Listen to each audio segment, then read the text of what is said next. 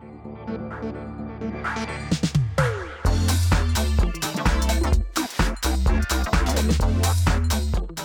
Milí televízni diváci, dovolte mi, aby som vás privítal pri ďalšom dieli Gádzom podcastu s názvom Flashbacky. Zdravím všetkých z vás, ktorí nás sledujú v televízii Noe. Pohodlne sa usadte. Opäť veríme, že tento podcast bude pre vás jedným veľkým povzbudením vo viere a že spolu porastieme v tomto celom, čo nás čaká dnes.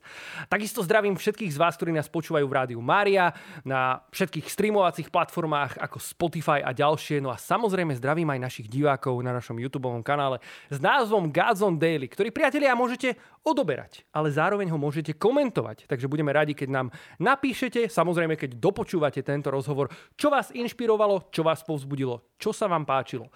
Takže dnes, priatelia, v našom kresle zdravím Dominiku Šimonfiovú, ktorá je zo Slovenskej katolíckej charity a o ktorej sa budeme rozprávať v dnešnom podcaste. Dominika, ahoj. Ahoj a zdravíme všetkých ostatných. Ďakujeme veľmi pekne, ďakujeme, že si prijala pozvanie do nášho podcastu. Dominika, my tu pre každého hostia máme takúto misku rôznych otázok. E, naši poslucháči a diváci už vedia, čo ťa čaká. Ty možno ešte nie. Poprosím ťa, vyťahni si tri za sebou a odpovedaj na ne podľa vlastného uváženia. Ak by bola vyslovene niektorá otázka taká, že Ivko, na toto nechcem odpovedať.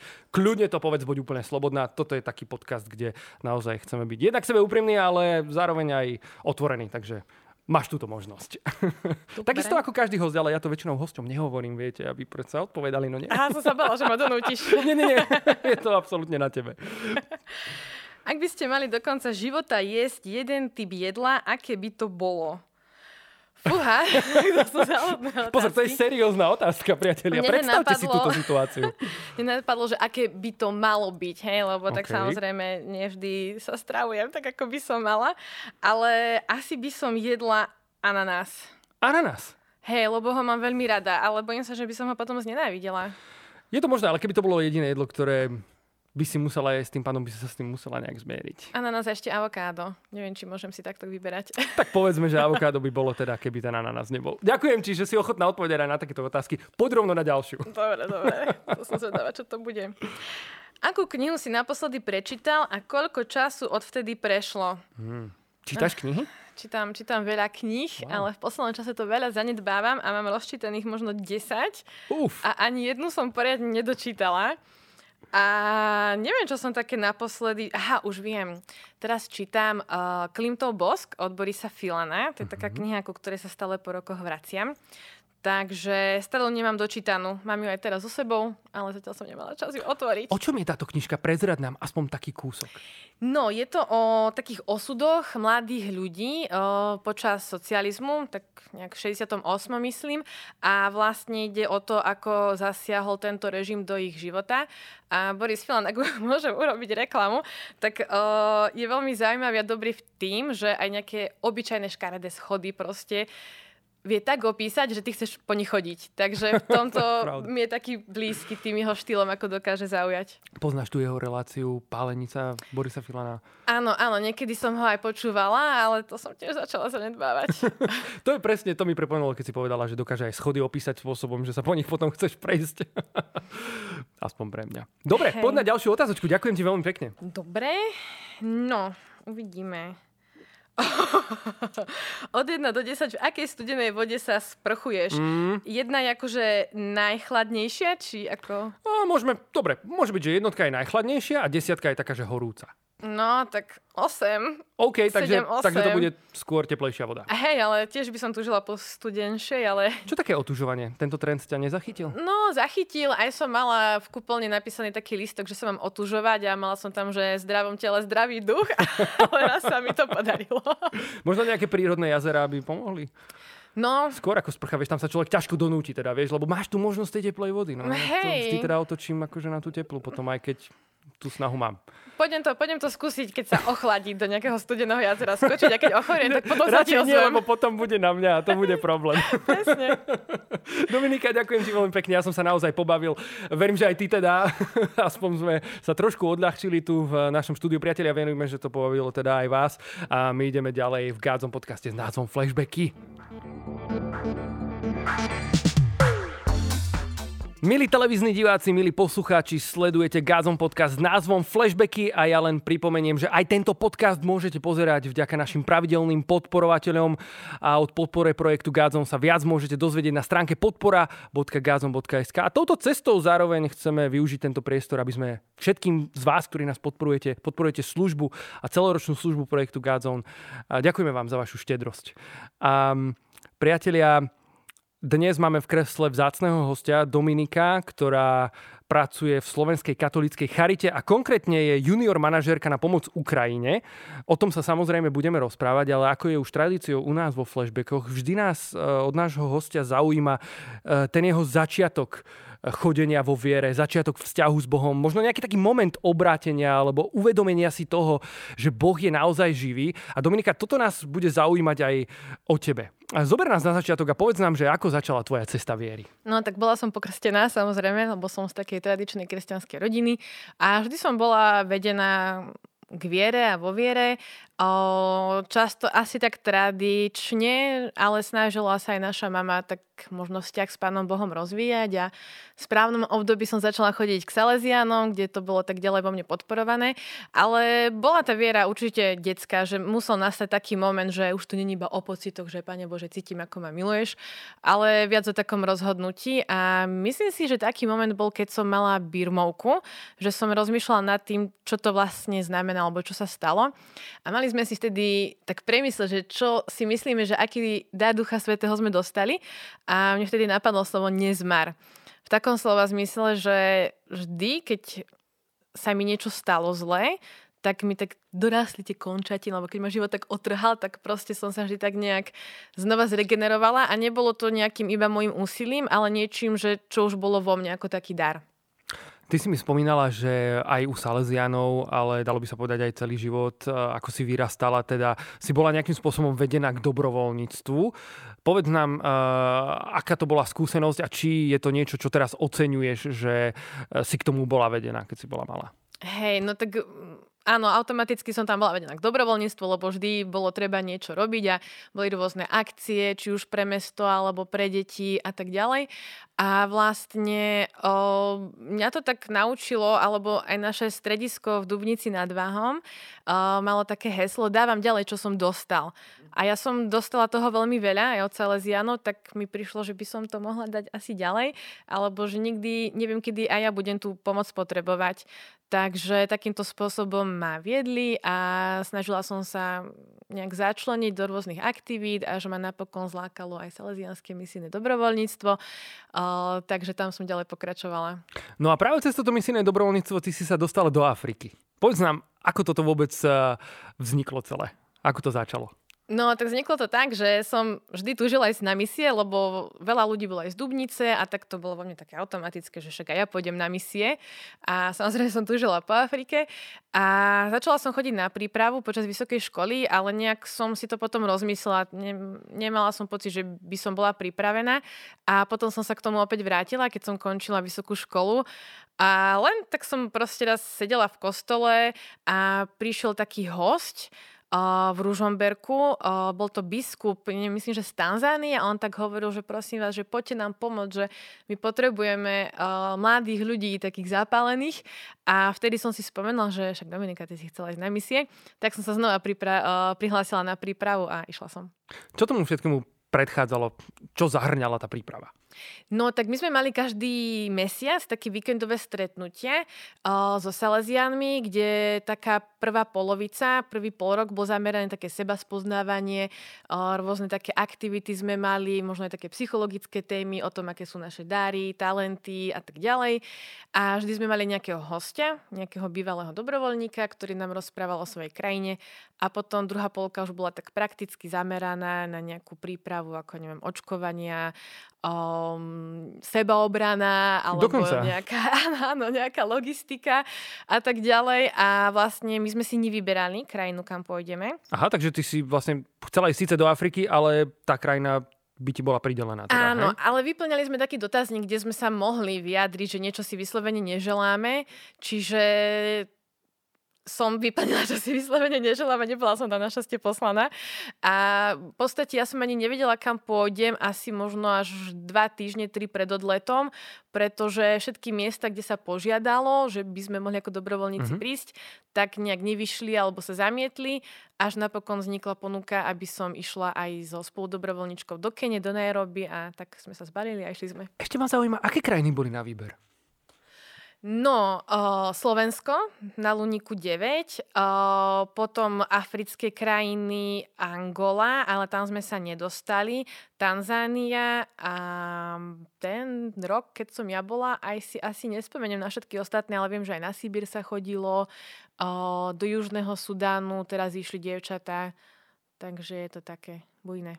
Čo všetko zahrňala tá príprava okrem teda toho očkovania, lebo tam v podstate sú rôzne choroby, uh, komáre môžu prenášať nejakú maláriu, uh, to ja len teraz, teraz tak strieľam, hej, prosím vás, mm-hmm. nikto sa neuraste. uh, toto si musela všetko predtým v podstate absolvovať, hej? Mm-hmm. Nebala si sa? A teraz myslíš čoho, že tam tie choroby môžem nejaké dostať? Tak všeobecne, že keď už sa blížil ten termín e, odletu, teda keď si sa dozvedela, že kam ide, že či to v tebe nevzbudzovalo možno nejaký taký rešpekt, alebo že hey. tak ja neviem, že či sa vlastne neotočím na opätku teraz už.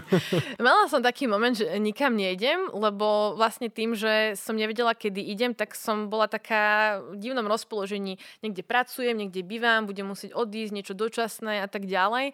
A som už bola taká, že tak ja nejdem a potom som, že ale prestaň, chceš ísť, že pamätaj na to pôvodné rozhodnutie a vlastne ja sa vždy, keď mám letieť lietadlom, modlím alebo idem na spoveď, že nikdy neviem, čo sa môže stať. Takže som aj toto urobila a bala som sa, napísala som dokonca jednému takému svojmu blízkému kamarátovi taký list, kde som napísala, že keby sa nevrátim, tak si ho proste prečíta. Takže bala som sa, ale tešila wow. som sa. Uh, ako dlho trvala cesta? Oh, asi jeden deň sa mi zdá, alebo no, a deň a pol asi. Mali sme aj nejaký prestup v Káhire, takže to bol celkom taký dlhý let. Povedz nám, že tvoje predstavy pred tým, než si do Afriky reálne vkročila a potom taká tá realita, s ktorou si sa stretla. Do, do akej miery sa pretínali tieto dve veci? No, ja som vôbec nemala predstavy o tom, ako to tam bude, ale mala som predstavy o tom, aké to bude, keď sa vrátim naspäť na Slovensko. Čiže keď som prišla do Afriky, mala som ten kultúrny šok a ten čas, keď si musím zvyknúť, ale viac som bola zviazaná tým, keď sa vrátim, čo bude. OK. Hmyz, pavuky, vretenice. Uh, zober nás teraz do toho. Púšť. Čo si máme predstaviť? No, veľmi vás sklamem. Nič také si nemusíte predstavovať, lebo ja som bola v Nairobi, hlavnom meste, čo je vyspelé, vyspelé mesto. Aj keď by som nepovedala, že vyspelé vo všetkých smeroch, boli tam dosť také veľké rozdiely. Ale nevidela som žiadne exotické zvieratá, po akých som túžila, ale však môže sa stať, nikdy nevieš. Tak vždy, keď som išla prvé dni do kúpeľne, tak som neskôr prežila všetky kúty, či tam nejaké paučiky, hej? Pavuk by mi až tak nevadila, hady som sa bála. OK. No. Povedz nám, že v čom spočívala tá služba alebo tá misia, ktorú si tam vykonávala? Tak my sme boli vlastne v takom reedukačnom centre Bosco Boys a to bolo, nebola to ako keby oficiálne škola, ale také centrum pre chlapcov z ulice so slamou, kde si mali tak zvyknúť na život alebo nejaký režim, aby potom mohli pokračovať do školy. A vlastne o, my sme tam s nimi bývali, to bolo ako internát, o, mali aj školu, vyučovanie a robili sme všetko, čo bolo treba. Učili sme, strávili sme s nimi nejaký čas, aktivity, alebo keď mali nejaké domáce práce, alebo sme ich aj ošetrovali, aj to sme napokon robili. Ty si vlastne vyštudovaná učiteľka, mala si príležitosť aj učiť žiakov v Afrike? Mhm, mala Ako, som. Zober nás do toho vyučovacieho procesu. V čom je to iné uh, v tom, ako si predstavujeme, alebo ako vieme, že funguje náš nejaký školský systém na Slovensku alebo v Českej republike?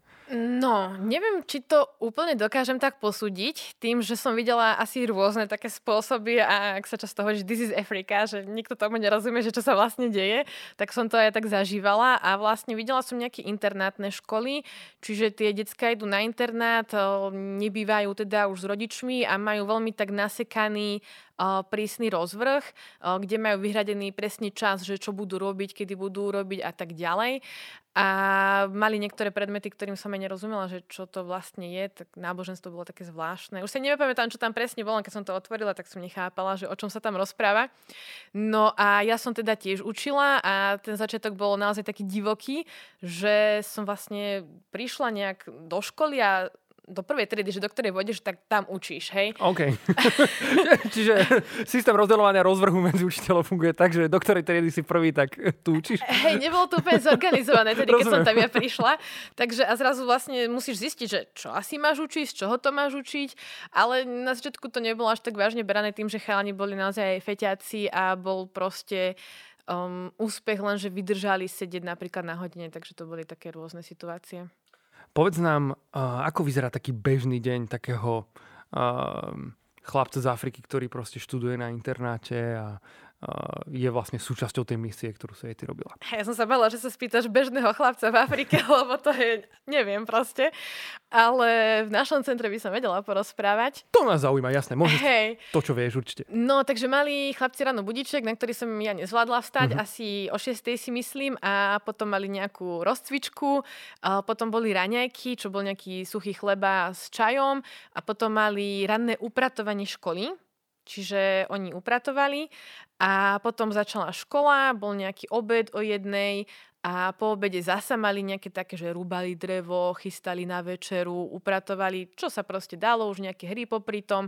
A potom bol ruženec, prípadne Sveta Omša a večer mali už rôzne aktivity, chodili tam aj dobrovoľníci pomáhať, vymýšľať im program, súťaže a samozrejme hrali futbal. Stále hrali futbal. Je to taký medzinárodný šport v Afrike, futbal? No áno, tak minimálne medzi tými chlapcami. Oni proste stále do čoho by sa dalo, toho by kopali im jedno, aká je to lopta. Oni proste, keď to boli také zážitky, že sme chodili na ulicu s nimi hrávať futbal, vlastne s chlapcami, o, kde chodil aj sociálny pracovník a že potom mohli k nám prísť do centra. Uh-huh.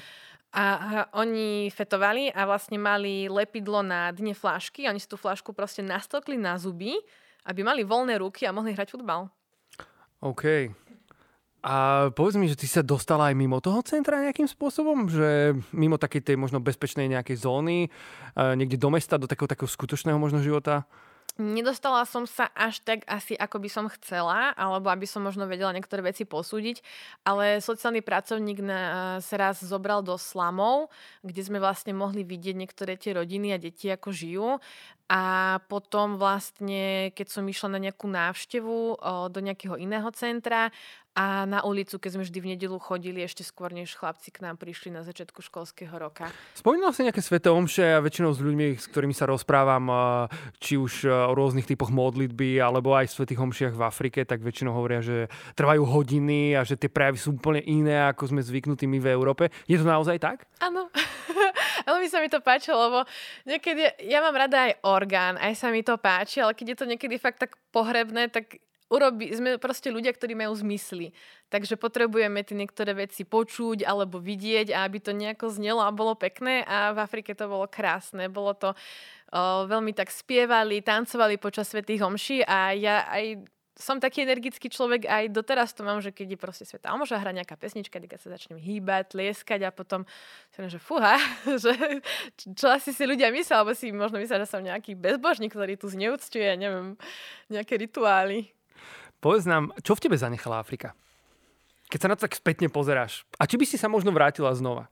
Áno, áno, veľmi by som sa žila vrátiť znova a na viacero pokusov som sa pokúšala vrátiť, ale zatiaľ mi to nevyšlo.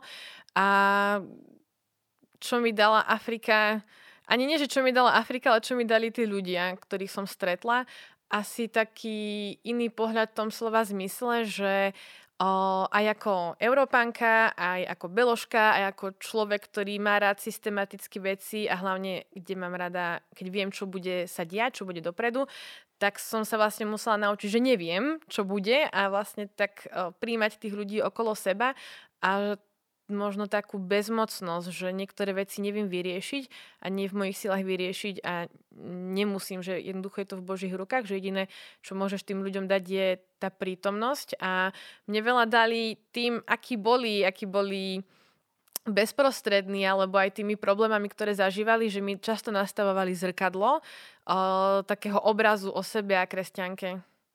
Také... Akým spôsobom sa to dialo? No, tak napríklad ma kameňovali. OK, ale zo srandy teda predpokladám. No dúfam, že to bolo teda, Alebo nejako si ich urazila a oni začali hádzať kamene. Asi iba chceli mať srandu, si myslím. Takže keď som v triede učila a otočila som sa, písala som na tabulu, tak len proste nejaký šúter mi letel okolo hlavy a potom som aj pozerala lavice a tam bolo úplne hromada kamienkov a niečo to mali na mňa nachystané. alebo čo. Zaobalíme to teda tak, že to bolo určite nemyslené umyselne, ale zo srandy, hej? No áno, akože nemyslím si, že by ma chceli zabiť, a keď viacero situácií tak vyzeralo. ale nie, nie, nechceli ma zabiť. Oni tým, že chalani boli z ulice uh-huh. a nikdy možno nezažívali nejakú pozornosť, tak jej veľa chceli. A podľa mňa tak testovali človeka, že čo znesie a že možno ako k ním bude pristupovať aj napriek tomu, čo robia. A samozrejme, že ako cholerik som strašne penila. A samozrejme si to aj nemôžu dovoliť, hej, ale potom boli také pekné veci, že keď som sa nahnevala, išla som striedy a povedala som, že ja vás už v živote nebudem učiť, tak potom písali také apology letters, také Aha, ospravedlnenie. Okay. Ja som to potom aj deťom v škole, keď som na Slovensku učila, mm-hmm. že, že vám keď niečo poviem, že ste zle spravili, tak ešte akože mi vynadáte, alebo že čo si to dovolujem. A tam proste chalani mi napísali ospravedlňujúci list, kde ma prosili odpustenie a že či budeme priatelia a potom čakali pred zborovňou, nakúkali do okna, že či už som im teda akože odpustila. Takže to bolo také milé. Čo si učila? No, najskôr som učila, že čo mi prišlo pod ruku a úplne som nevedela, že čo, tak som si začala vymýšľať nejakú geografiu a to bolo hlavne iné v tom, že ja som mala v jednej triede rôzne vekové skupiny a možno aj rôzne intelekty. Tým, že chalani, keď išli na ulicu, tak odišli zo školy v určitom veku, teraz strávili 5 rokov na ulici a zrazu som mala v triede nejakých proste 10 ročných chalanov, 13, 14, 18 a niektorí vedeli po anglicky a tak ďalej, takže som skúšala také jednoduché veci a vlastne som si musela tak aktivity rozvrhnúť podľa toho, že kto čo zvládne. Uh-huh. No a potom som začala ešte aj v každej triede učiť angličtinu, lebo som angličtinárka, tak som to strašne chcela skúsiť, aké to bude. Aké to bolo? ťažké. no, tak chlapci sa nechceli učiť, samozrejme žiadny rešpekt, beložka, žena, premotivovaná, takže skúšali kadejaké také figle na mňa, ale niektorí sa aj chceli učiť, ale odkvela mi taká jedna situácia v triede, kde boli vlastne najstarší chalani. Bol tam jeden chlapec, volal sa Brian a on ma veľmi nemal rád preto, lebo um, učila som ho teda tú angličtinu a on nikdy so mnou nejak nerozprával.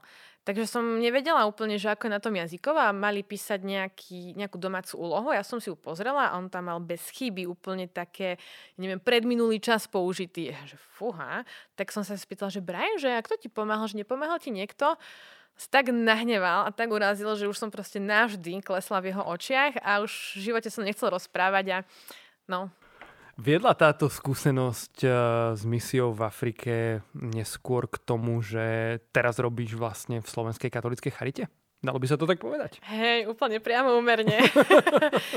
Hej, ja som ešte predtým, ako som šla na misie, pracovala vo ofise, vo firme a sa mi to tak páčilo, že robím v kancelárii a môžem zarobiť aj také lepšie peniaze.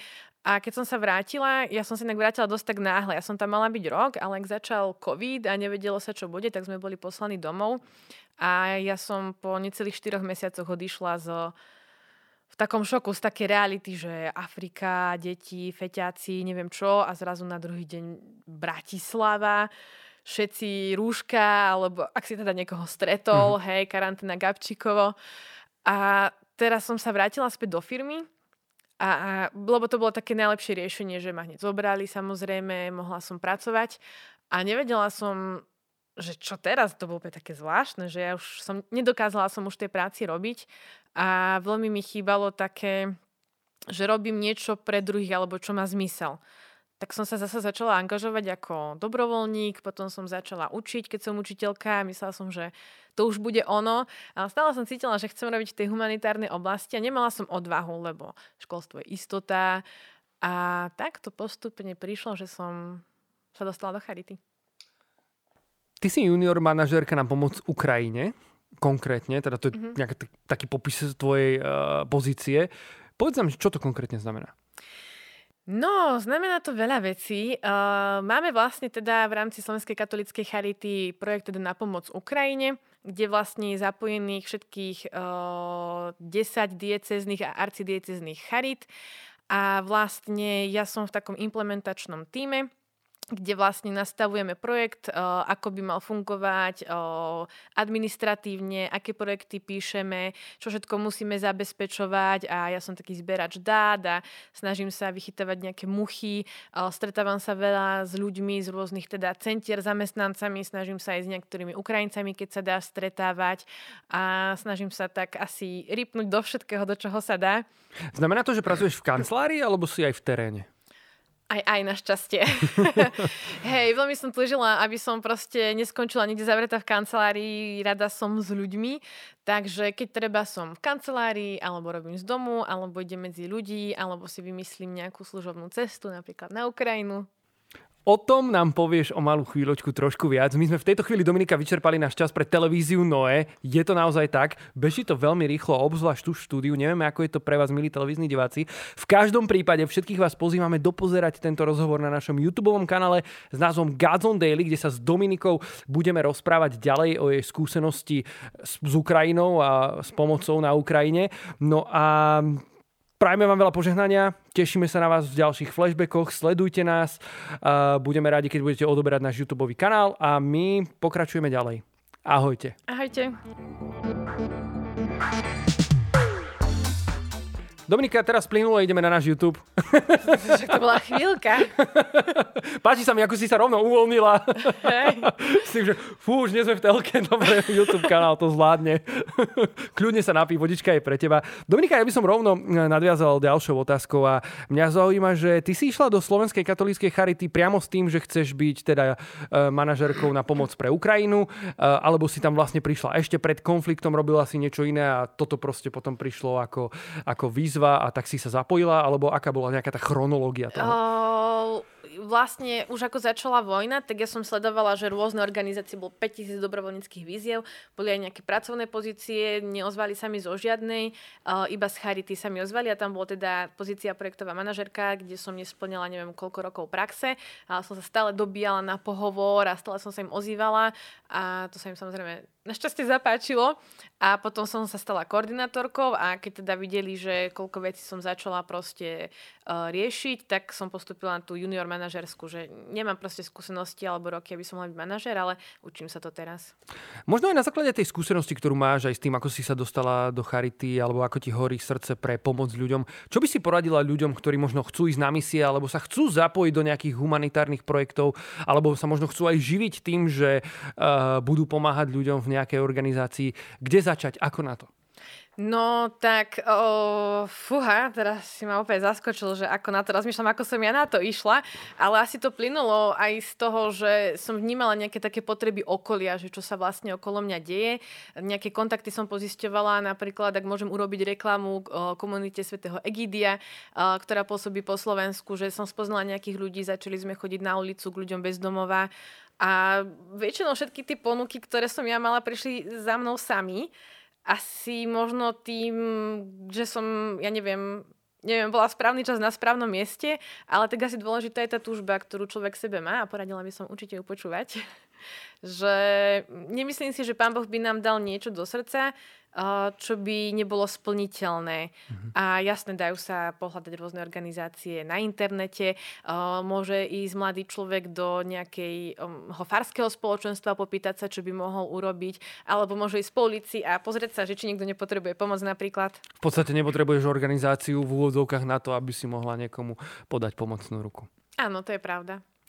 Dominika, eh, mňa zaujíma jedna vec, ktorá mi práve teraz v tejto chvíli vypadla, tak sa spýtam rovno druhú. Ty si hovorila, že si bola aj v teréne na Ukrajine. Povedz nám, že čo si zažila, čo si videla, ako to na teba všetko pôsobilo. Uh-huh.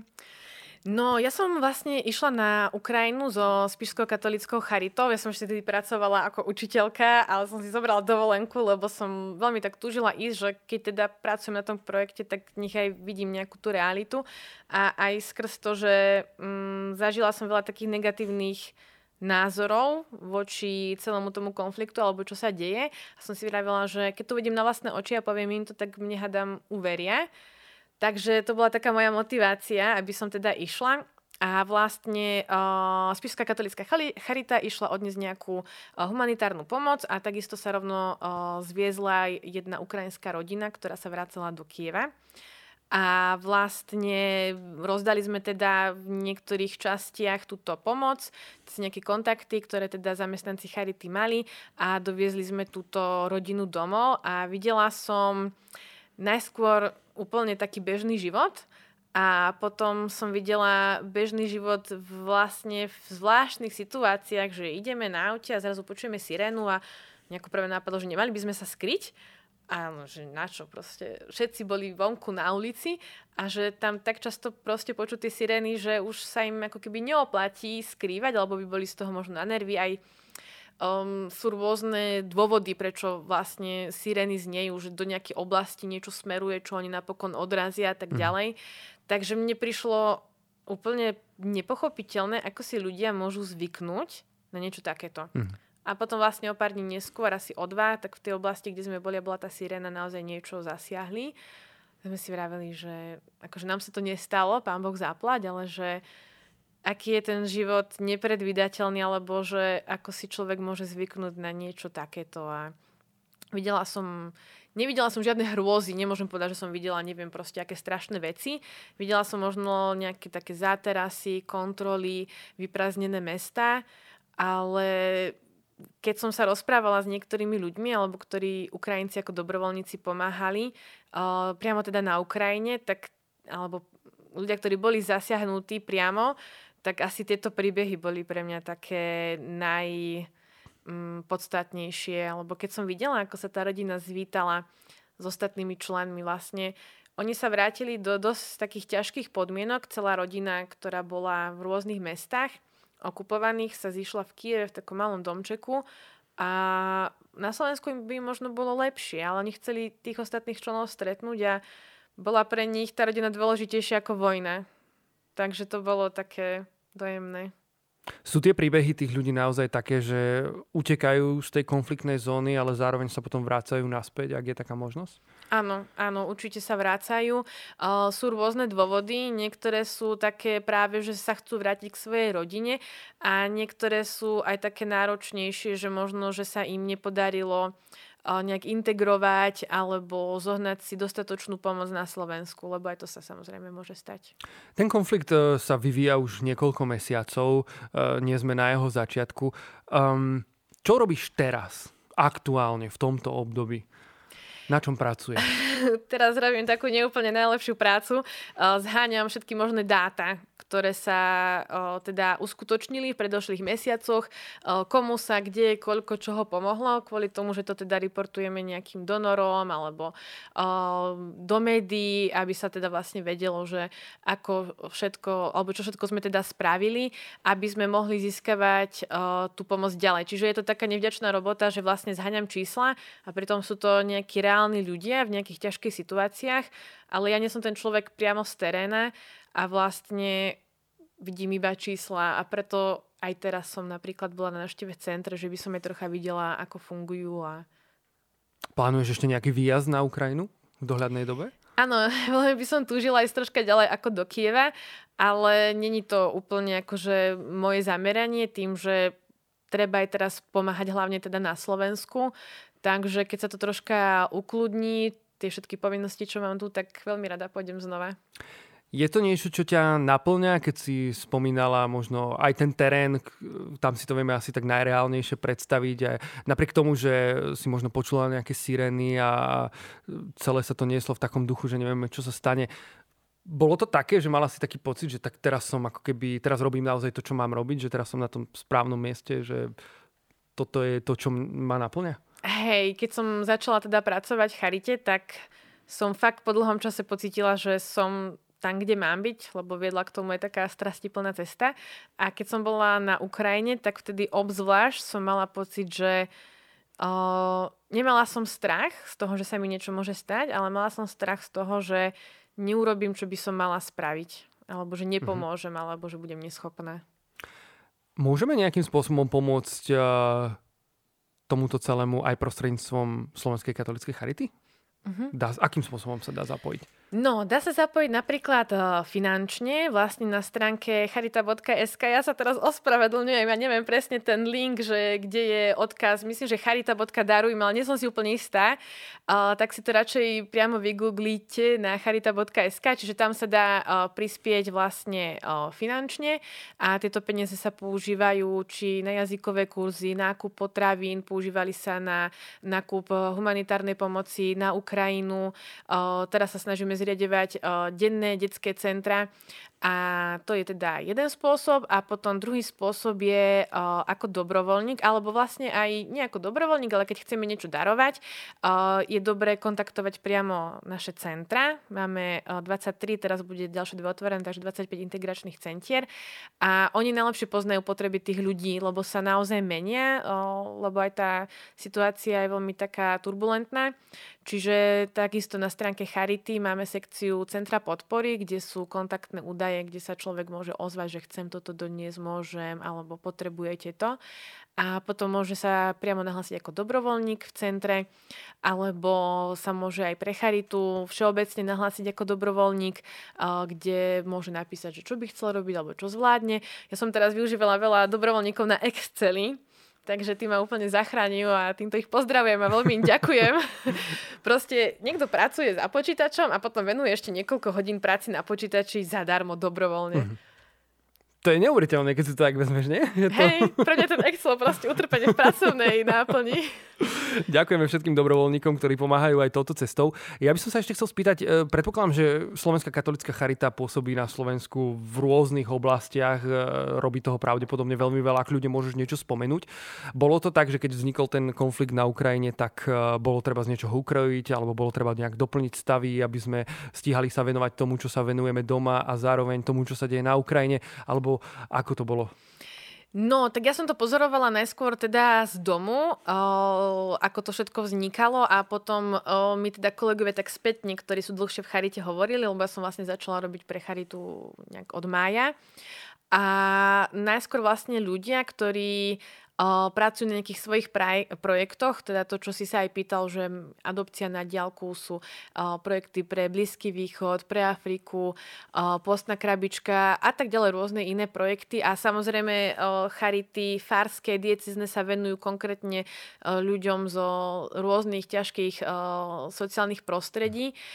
Takže všetci títo ľudia sa snažili veľmi rýchlo zmobilizovať, aby pomáhali teda pre Ukrajincov, čo bolo pre nich náročné, lebo nevedeli, čo sa jednoducho bude diať. Napísali sa nejaké projekty a potom už to samozrejme bolo neúnosné, lebo musia pomáhať, alebo teda musia, majú nejakú inú svoju náplň a zameranie. Áno. Hej, presne tak. Takže sa začal hľadať personál nový. O, takým spôsobom som sa ja dostala teda do Charity, takže veľa ľudí, ktorí práve pracujú na tomto ukrajinskom projekte, sú noví ľudia, alebo dokonca Ukrajinci sa zamestnali a vlastne, o, aby to nebolo také, nie sme odtrhnutý náš projekt, že Ukrajinci na Slovensku a ostatní majte sa dovidenia. Samozrejme spolupracujeme medzi sebou a takisto každý Slovák alebo aj iná národnosť, človek, ktorý sa u nás nachádza na Slovensku a potrebuje pomoc, môže prísť do našich integračných centier. Nikto ho nepošle domov, pretože nie je Ukrajinec. Dominika, zažila si vo svojom živote takú situáciu, ktorá bola možno nevyriešiteľná z takého ľudského pohľadu, ale Boh nejakým spôsobom do toho zasiahol a zmenil to, čo sa ti možno na prvý pohľad zdalo byť, že je nemožné?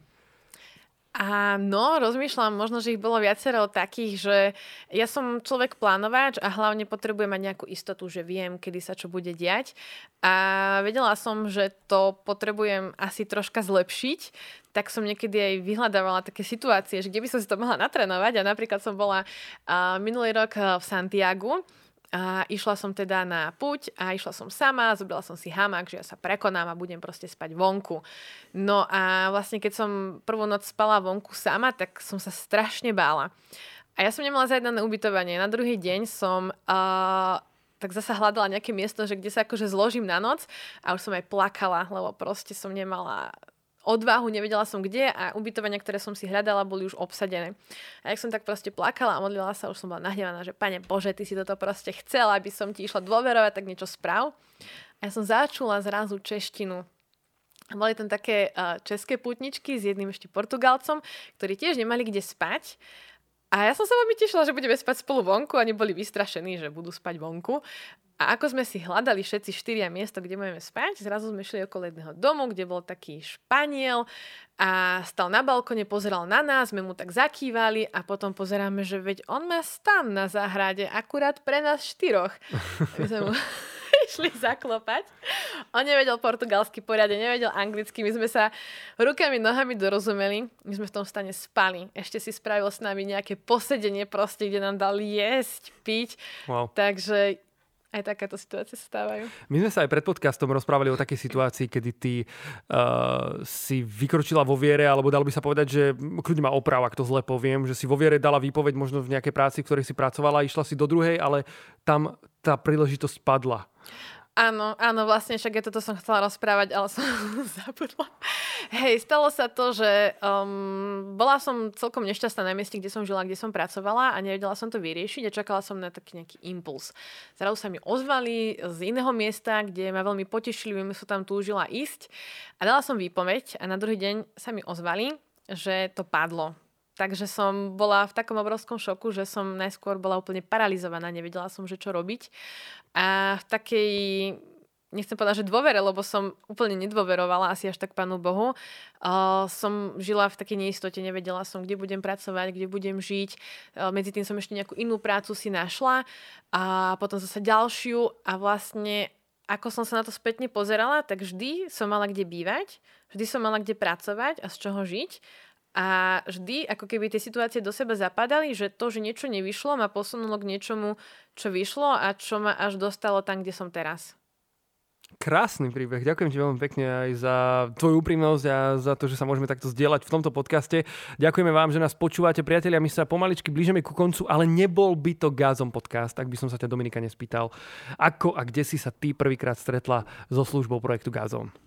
Ja si pamätám, že to bolo na strednej škole Uh, myslím si, že nejak o skupine SP ma tak niektorí ľudia informovali, začali sme počúvať pesničky, boli nejaké chvály, dokonca v Banskej Bystrici, kde som išla uh-huh. a vlastne mne prišiel Gazon také, že, alebo SP, že to je niečo úplne mi ako také vzdialené, že čo to vlastne je. A postupne som tak začala spoznávať aj cez tie Gazon Tour a začala som sledovať aj nejaké internety alebo projekty, ktoré máte a postupne vlastne vďaka tým vašim Gadzon Akadémii alebo rôznym aktivitám, ktoré máte, som zistila, že ste úplne obyčajní ľudia s rovnakými problémami, aké mám ja. Presne tak. Čiže hej, neskôr som, ja neviem, akože mala takú predstavu, že oh, to sú tí chváliči, proste ruka hore a že toto ja nikdy proste nedosiahnem a oni vždy im pán Boh pomôže, lebo ho chvália správnym spôsobom. to krásne vyvracia falošné predstavy, ktoré môžu ľudia o nás mať. To kľudne pokračuje. Čiže ale to samozrejme vychádzalo aj z niečoho možno, ako som ja prežívala vieru, alebo aké som mala voči sebe očakávania. Takže ma veľmi potešilo, keď som videla také práve, že vaše uh, úprimné alebo dôverné ukázanie toho, akým spôsobom žijete alebo prežívate vieru a doteraz je to pre mňa veľkým pozbudením. Ďakujeme za povzbudenie. Trošku sme si ho vypýtali touto otázkou, ale verím, že to nevadí ani vám, milí poslucháči a diváci. Ďakujem ti, Dominika, že si prišla do podcastu. Ďakujem ti, že si vyliala svoje srdce na náš podcastový stôl a veríme, že sme mnohých z vás, priatelia, inšpirovali týmto rozhovorom. Možno práve preto, aby ste sa zapojili do nejakej misijnej činnosti, prejavovali prakticky lásku ľuďom, ktorí sú okolo vás, alebo sa zapojili možno aj do nejakej konkrétnej organizácie a pomáhali tam, ak je toto niečo, prečo vám horí srdce.